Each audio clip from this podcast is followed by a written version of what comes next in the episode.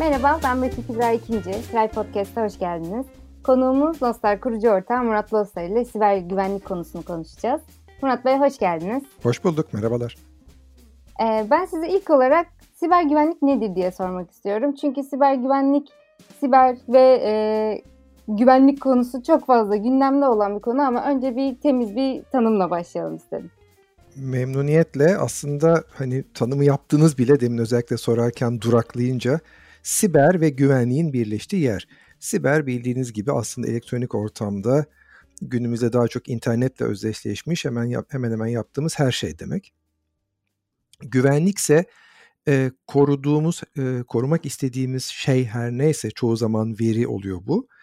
E, bunun e, gizli olması yani başkalarının eline geçmemesi, bütün olması yani başkaları tarafından yetkisiz bir şekilde değiştirilememesi ve de ihtiyaç olduğu zaman kullanılabilir olması, erişilebilir olması demek. Peki kimin siber güvenliğe ihtiyaç, ihtiyacı oluyor? Her kesin ve her e, gerçek ve tüzel kişinin bir şekilde siber güvenliğe ihtiyacı var günümüzde.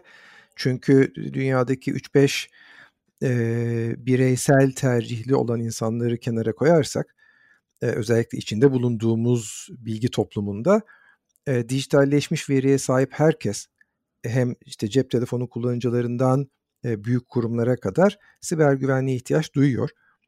Çünkü sahip oldukları bilgiler, sahip oldukları e, verilerin e, gizli olması ve ihtiyaç olduğu zaman kullanılabilir olması başkaları tarafından bozulamaması gibi bir beklenti içinde oluyor. Hemen hepimiz bu kapsamın içindeyiz günün sonunda dijitalleşmiş veri ihtiyacı olan herkes demişken e, şu anda büyük bir dinleyicilerimizin büyük bir kısmının da e, online ortamda çalıştığını ve işlerini online olarak takip ettiğini düşünüyorum e, durumdan dolayı Covid virüs dolayısıyla. E, ve bu online üstünden giden işlerin de bir güvenliğe ihtiyacı oluyor ve duyduğum kadarıyla kullanılan e, araçların da bu konuda ekstradan e, güvenlik geliştirdiğini öğrendim. E, siz ne düşünüyorsunuz bu konuda? Kesinlikle yani bu başka değerlendirme hani bu podcast'i dinleyen herkes günün sonunda siber güvenliğin öyle ya da böyle bir müşterisi. E, farkında olup olmaması, isteyip istememesi başka bir tartışma konusu. Siber güvenliğin e, yapay zeka ile birleşmesi, evliliği aslında çok başlardan beri olan bir konu hem saldırı tarafındakiler hem savunma tarafındakiler yapay zekayı kullanmak üzere de bir, şu anda bir yarış içindeler. Sizin de söylediğiniz gibi güvenlikle ilgili ürün üreticileri e, ürünlerinin daha yetkin, daha başarılı olmasını sağlamak için yapay zekadan yararlanmaya çalışıyorlar. Ellerinden geldikçe yararlanıyorlar. Ama e, sadece onlar değil, e, masanın karşı tarafında diyebileceğimiz saldırganlar ya da e, siber güvenliği kötü niyetle kullanıp bundan haksız kazanç elde etmek isteyenler ya da haksız bir takım başka faydalar, faydalar elde etmek isteyenler günün sonunda kendi amaçlarını daha iyi kullanabilmek için yapay zekadan yararlanıyorlar. Yararlanmak için ciddi çalışmalar yapıyorlar. Birkaç örnek verelim mi? Tabii ki. Lütfen. Ee, işin e, öncelikle e, savunma tarafından başlayalım. Sonra saldırı tarafındakilere gelelim. Savunma tarafındaki önemli konulardan bir tanesi bir sisteme her gün milyonlarca, milyarlarca istek geliyor. Sistemler de bu isteklere yanıt veriyorlar. Bu isteklerin büyük bir kısmının keşke mümkün olsa hepsinin geçerli ve yetkili istekler olduğunu düşünüyoruz. Ama bunların arasında birçok da yetkisiz saldırı amaçlı istek var. E, işte bu aradaki farkı ayırt etmek için birçok yazılım kullanıyoruz. Mesela bize gelen e-posta ile gelen dosyaların hangileri gerçekten düzgün dosya, hangileri bilgisayarımızın istemediği işleri yapmak üzere kötü olarak programlanmış sorusunun cevabı aslında yıllardır kullandığımız bir araçta bize sunuluyor. Bunun adı antivirüs yazılımları virüsler günün sonunda bir takım dosyalar, bir takım programlar ama kötü niyetli çalışıyorlar. O yüzden İngilizce'de virüse malware, malicious software'in kısaltması, kötü niyetli yazılımın kısaltması olarak karşımıza çıkıyor. Ve antivirüsler de aslında bilinen virüsleri tanıyıp aman bilgisayarına bu girmeye çalışıyor deyip karantinaya alan, e, bunları engelleyen yazılımlar çok basit şekilde düşünürsek. Yapay zeka işin içine girdiği zaman artık ben bu virüsü tanıyor muyum, bu tanıdığım bir virüs müdür diye bakmak yerine davranışsal olarak e, söz konusu yazılımın ne işler yaptığına bakıp burada kötü niyetli bir davranış varsa yakalama yoluna gidiyor antivirüsler. Yapay zekanın daha da ilerlemesiyle aslında kötü niyetli davranışın ne demek olduğunu da tanımlamak yerine yapay zekanın çıkartmasını beklemeye başlıyoruz. Yapay zeka bu süre içerisinde e, çok şey öğreniyor olmalı. Ne zamandan beri yapay zeka siber güvenliğin önemli bir parçası oldu ve başlangıçtan bu zamana neler gelişti? Evet çok şey öğrenmesi gerekiyor. Bol bol da öğreniyor.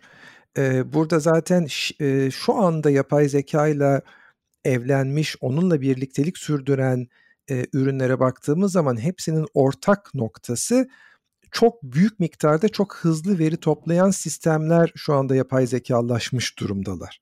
Çünkü zaten ellerinde tırnak içinde normalin ne olduğu, anormalin yani saldırının ya da problemin ne olduğunu tanımlayan çok miktarda veri varsa işte bu araçlar yapay zeka ile daha hızlı evrene, evlenebiliyorlar. Demin söylediğim virüs örneği. E, büyük miktardaki sistemlerin yapılmış olan işlemlerin sonucunda ortaya çıkmış kayıt ya da teknik terimleriyle İngilizce terimleriyle loglara sahip logları inceleyen sistemler yapay zeka ile daha hızlı tanıştılar. Ama daha az miktardaki veriden bir şeyler çıkartmak isteyen araçlar henüz daha yapay zeka ile yeni yeni ilerliyorlar. Çünkü onların büyük miktarda veri toplaması, bu veriler üzerinden yapay zekanın düzgün bir şekilde eğitilmesi takvim açısından baktığımız zaman daha uzun sürüyor. Bir de etik hackerlık diye bir kavram var. Ben bunun da ne demek olduğunu sormak istiyorum size. Etik hacker nedir, kimdir, nerede çalışır? Bizim şirkette çalışır. Esprisini yapmadan geçemeyeceğim kusura bakmayın. şöyle aslında etik hacker kelimesini konuşmadan önce hacker kelimesini konuşmak lazım. Hatta hacker kelimesinin etimolojik geçmişine gidiyor olmaya ihtiyacımız var. şöyle ki hacker aslında bir sistemin içini dışını çok iyi bilen, gözü kapalı söküp takabilen adam demek. E, dikkat ederseniz bu tanımın içinde illa kötü niyet yok. E, hatta ben e, bu konuları ilk başladığımda birisi bana sen hacker mısın dediğinde ben bununla gurur duyardım. Çünkü o zaman ben o sistemin içini dışını her şeyini çok iyi biliyorum gibi anlıyordum.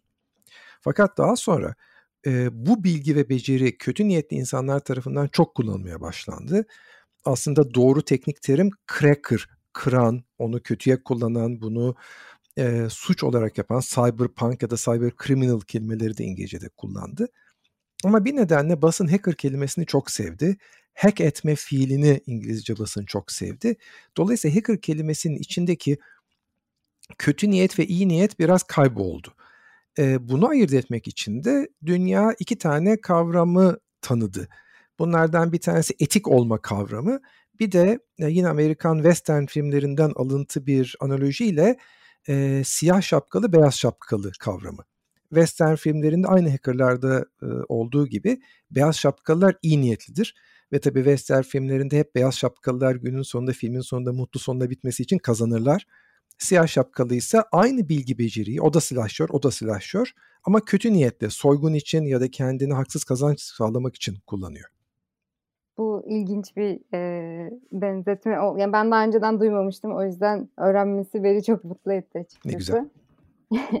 Emm, peki bir siber güvenlik ve bu hackleme durumu, etik hacker'lık, siyah şapka, beyaz şapka ve, eee, bu konudaki bütün içinde bulunduğumuz dijital ortam, yani bugünü, eee, düşündüğümüz zaman zaten çok fazla dijital işlerin içindeyiz ve, eee, bununla ilgili de belli bir miktar kendi güvenliğimizi sağlamaya çalışıyoruz ya da bunu çok umursamıyoruz ve eee, bundan dolayı çeşitli skandallar da ortaya çıkıyor olabilir.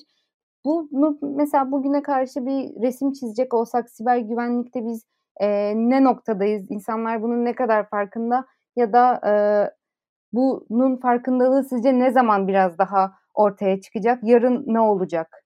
Hayatımız sibere çok hızlı bir şekilde geçti ve geçmeye de devam ediyor. Dolayısıyla eskiden fiziksel ortamda yaptığımız birçok şey artık siber dünyada yapıyoruz. Bu Covid-19 ile birlikte de aslında daha önceden siber dünyada yapılabildiği çok da düşünülmeyen ya da birilerinin çok da fazla bunu istemediği şeyler biraz da mecburiyetten çok hızla siber dünyaya kaydı. Ee, artık e, bundan e, bir yıl, beş yıl, on yıl, elli yıl öncesine baktığımız zaman hayatımın önemli bir kısmı siber dünyada. Dolayısıyla para siber dünyada, güç siber dünyada e, ve bunlar siber dünyadaysa bunların peşinde olan suçun da siber dünyaya geçmesi aslında hiç şaşırtıcı değil. Öyle değil mi? Şimdi e, dolayısıyla e, öncelikle e, siber dünyaya kaymış olan önceleri bireysel suçlular ama sonra bizim işte filmlerde ve tanımlama olarak mafya olarak düşündüğümüz aslında birer şirket, kötü niyetli çalışan kurumlar da e, ki onlara çete diyoruz daha çok Türkçe'de siber dünyaya geçtiklerinde önce en kolay, en basit para kazanabilecekleri, e, güç elde edebilecekleri ve bunu yaparken en az eforla en büyük faydayı, haksız faydayı elde edebilecekleri yerlere odaklandılar.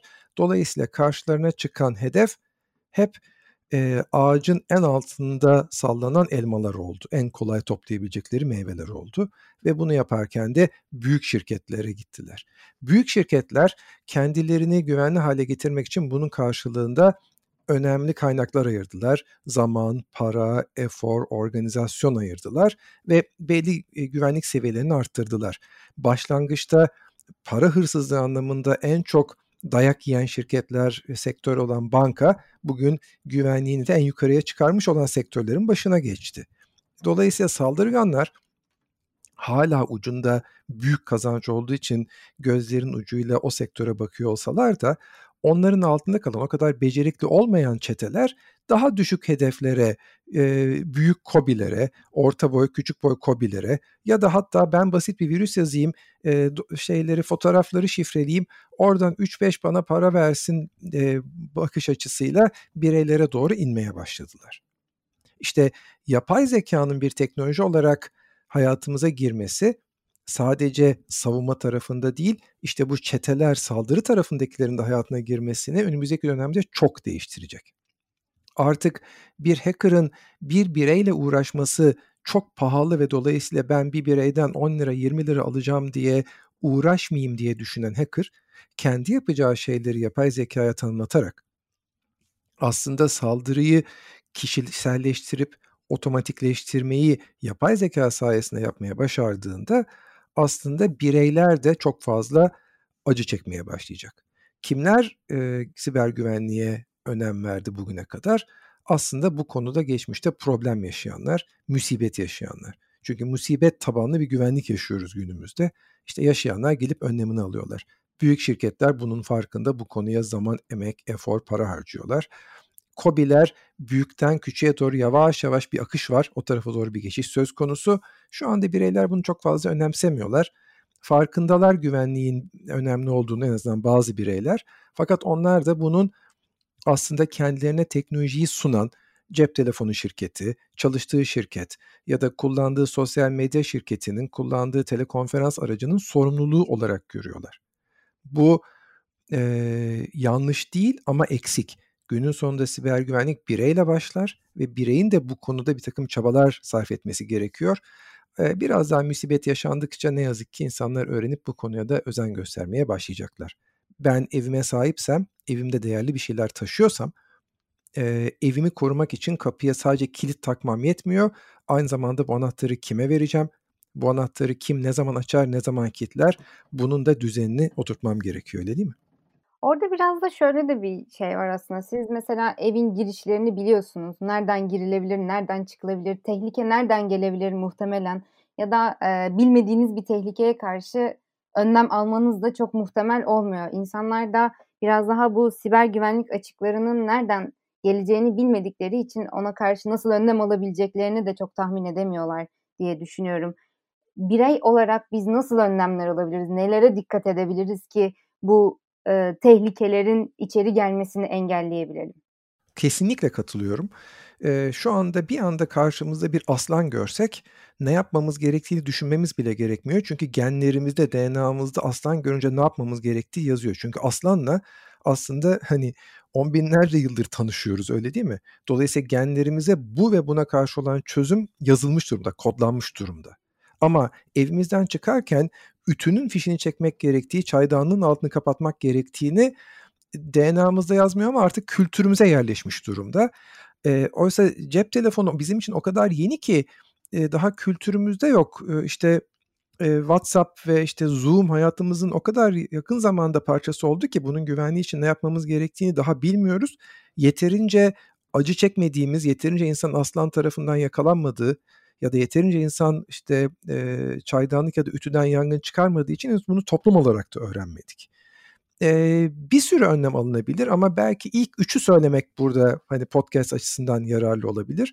Devamı için de izninizle bir adres paylaşmak isteyeceğim sonra. İlk üç söyleyeceğim şey şu. E, bugün sistemler, bilgisayarlar, programlar e, bizi birbirimizden ayıramıyorlar. Ben, bana telefon ettiğinizde telefon numaranızı görmesem bile ben sesinizden kim olduğunuzu çok yakından tanışmıyorsak bile e, annem, babam ya da eşim olup olmadığınızı hemen söyleyebilirim. Çünkü o sesten bunu tanıyoruz.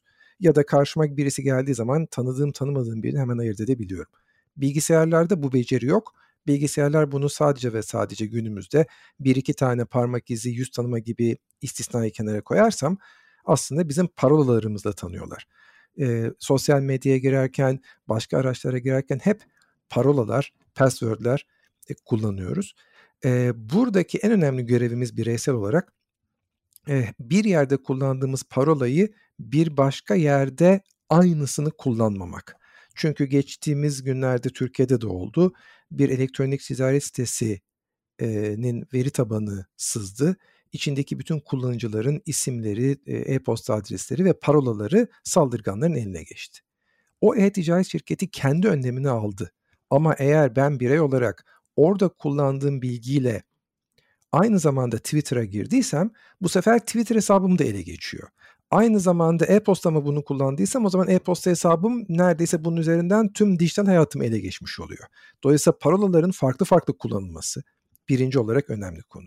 İkincisi yine kimlik doğrulamada, doğrulamada çok kullanabildiğimiz bankalarda uzun zamandır kullandığımız sadece kullanıcı adı parola girmek yetmez. Yanında bir de bize gelen SMS'i ya da bir başka kimlik doğrulama yöntemini girmek gerekiyor konusu. Aslında e, bugün bireysel olarak sahip olabildiğimiz hemen her e-posta hesabında, hemen her e, sosyal medya hesabında, hemen her çok kullanılan diğer programlarda bu özellik var.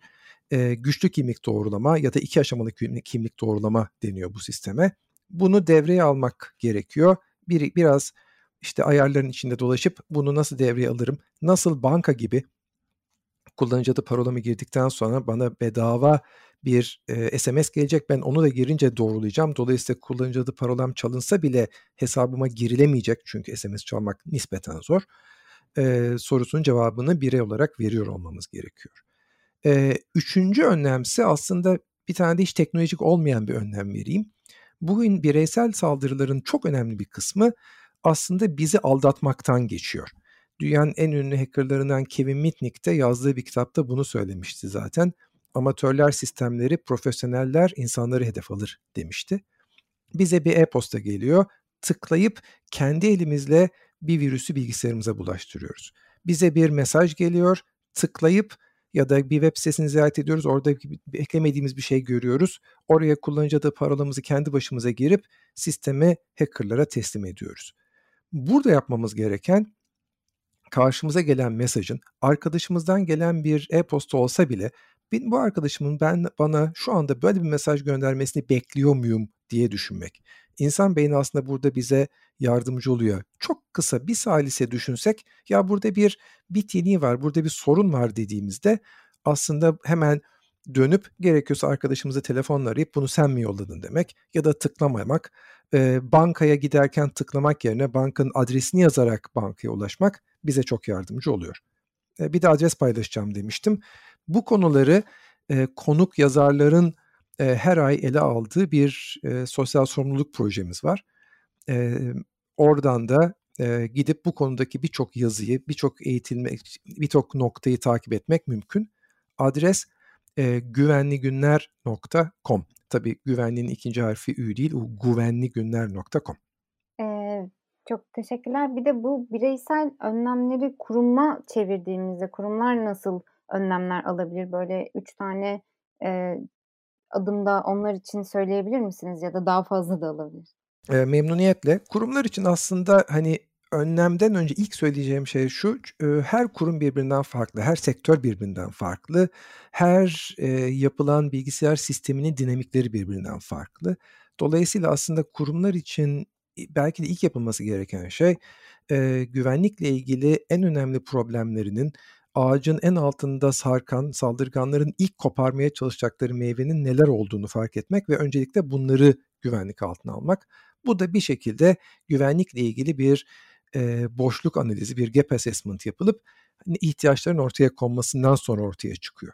Ama, eee, bugüne kadar, eee, yüzlerce belki binlerce firmaya bu testi, eee, bu analizi yapmış, raporlamış bir firmanın yöneticisi olarak söyleyebilirim ki, eee, birkaç şey günümüzde daha öne çıkıyor. Mesela güvenlikle ilgili temel, eee, bilgisi ve düşüncesi olan birçok kurum zaten bir güvenlik duvarı alması gerektiği ve bir güvenlik duvarı kullanması gerektiğini biliyor ve bunu yapıyor. Ama, eee, 2 tane konuda ciddi eksiklik var. Bir tanesi güvenlik duvarı ile ilgili, bir tanesi onun dışında. Güvenlik duvarı ile ilgisi olan, eee, güvenlik duvarında hep dışarıdan içeriye doğru kendimizi koruyoruz. Hep şöyle bir varsayımla ilerliyoruz kurumsal olarak. Eee, hacker'lar, kötü niyetliler karşı dışarıda, biz içeride güvendeyiz, o insanları içeri almamalıyız. Oysa, eee, artık, eee, 2010'lardan beri bu bakış açısı değişmeli, değişti. Çünkü saldırganlar ya içeride bir yardımcı buldukları için ya da başka teknik birtakım yöntemler kullanarak kendilerini içerideymiş gibi gösteriyorlar. Dolayısıyla aynı, eee, internetten şirkete gelişin kontrol edilmesi ve güvenlik altına alınması gibi, eee, şirket içinden de internete çıkıştaki kuralların, izlemelerin arttırılması gerekiyor. Bir ikincisi, eee, hiçbir sistem, eee, problemsiz, güvenliksiz değil. Bunu bu korona günlerinin ilk günlerinde de fark ettik. Daha önce, eee, insanların bildiği belki 1-2 kere kullandığı ama çok da kullanılmayan Zoom isimli bir telekonferans aracı bir anda, eee, 10 katı, 20 katı, 100 katı kullanılmaya başlandı. Bunun sonucunda o ana kadar hacker'lar çok da fazla bunu önemsememişti. Eee, bir anda bu konuyu önemsemeye başladılar ve, eee, Zoom'da bir sürü güvenlik açığı çıktı. Aslında bu güvenlik açıkları Zoom'da belki, eee, başından beri vardı ama hacker'lar bu konuya konsantre olup fark etmemişlerdi. Bunu fark ettiler, kötüye kullandılar ve buradan zarar gördü. Hemen bunları yamamaya çalıştı. İşte bu yamaların sistemlere aktarılması, eee, son derece önemli. Eee, yeni yamalar çıktığı zaman sadece Windows'umuzda değil, kullandığımız her aracın, her yazılımın yeni sürümlerini takip edip bunları yüklemek, yani yama yönetimini takip etmek kurumlar için önemli konulardan bir tanesi. Eee, bir de 3'üncüden bahsedelim. Bugün bulut kullanan, kullanmayan diye ayırmadan söylüyorum. Aslında, eee, o kadar hızlı dijitalleşiyoruz ki farkında olarak ya da olmayarak bir kısmını, eee, şirket tetikliyor ve bizi götürüyor. Bir kısmını farkında olmadan çalışanlar tetikliyor ve götürüyorlar. Aslında hızla hayatımızı, eee, daha da bilgisayarlaştırıp dijitalleştirdiğimiz günler yaşıyoruz. Bu günler içerisinde, bir şeyin, kurumun güvenliğini almak gerekiyorsa öncelikle bakmamız gereken neye sahip olduğumuz sorusunun cevabını bulmak. Yani doğru bir asset management, varlıklarımızın doğru bir şekilde yönetilmesi, şirket içinde, şirket dışında, bulutta ya da bir, eee, tedarikçide sahip olduğumuz sistemler, yazılımcıların listesine sahip olmak aslında neyi koruyacağımızı önlemek güvenliğin belki de başlangıç noktası. Çok haklısınız bence de. Eee, yani bulut kullanan, kullanmayan ve, eee, dijitalleşmenin çok hızlı bir şekilde hayatımıza girmesi ve bunun bir de, eee, hızlandırıcı, katalizör etkileri oluyor.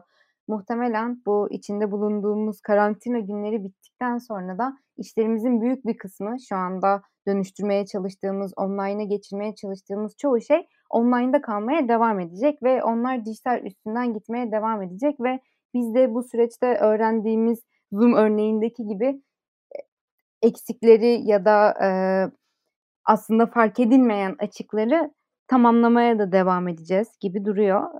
Çok teşekkürler Murat Bey. Sizin başka eklemek istediğiniz, paylaşmak istediğiniz bir şey var mı bu konuyla ilgili genel olarak ya da bir öneriniz? Belki bir e, güvenligünler.com gibi paylaşmak istediğiniz başka bir site ya da kitap ya da e, YouTube kanalı gibi öneriler de olabilir. Memnuniyetle bu korona günlerinde iki şey fark ettik. Bir tanesi hakikaten e, sağlığın ne kadar önemli olduğunu fark etmemizdi. Zaten biliyorduk ama bu kadar öne çıkması çok önemli. Dijitalleşme konusunda da e, bir sürü akıllı adamın bir sürü anlattığı, söylediği şeyi başaramazken işte kendi başına bir hücre bile olmayan korona, Covid-19 dijitalleşmeyi inanılmaz bir şekilde dünyada öne çıkardı. Hani kayıpları kenara koyuyorum. Elbette acısı hepimizin yüreğinde. Ama dijitalleşme adına da Covid'e bir teşekkür etmek lazım galiba öyle değil mi?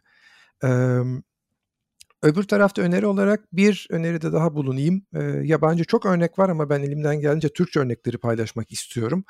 Orada da e, YouTube'da e, benim de e, yaptığım ama yalnız başıma değil başka arkadaşlarla beraber yine bir podcast var. Kardeş podcast diyebilir miyiz şu anda artık bilmiyorum bence evet, demeliyiz. E, Siber'in Günlüğü isimli bir podcast. Burada da her hafta dünyada çıkmış önemli siber güvenlik haberlerini e, iki kişi genellikle bir araya gelip e, yorumluyoruz. E, bu e, podcast'te de aslında e, neler oluyor, dünya nereye doğru gidiyor hakkında bilgi sahibi olmak mümkün. E, çok teknik konulara girmemeye çalışıyoruz. Zaman zaman biraz giriyoruz ama genellikle daha çok olayın hikaye tarafının üzerinde duruyoruz sevgili Tuğba ile birlikte. Çok teşekkürler. Ee, o zaman şimdi önce bir e, bu Siber'in günlüğü ve güvenligünler.com'un tekrar altını çizelim. Siber güvenlikle ilgili başka bilgiler edinmek isteyen dinleyicilerimiz olursa. Onun dışında da bizim podcastimizle ilgili de görüş ve önerileriniz ya da yorumlarınız olursa bize info.turkiye.ai adresinden e, mail yoluyla ulaşabilirsiniz. E, tekrar çok teşekkür ederim. Bir sonraki podcast'te görüşmek üzere diyelim. Hoşçakalın. Çok teşekkürler. Hoşçakalın.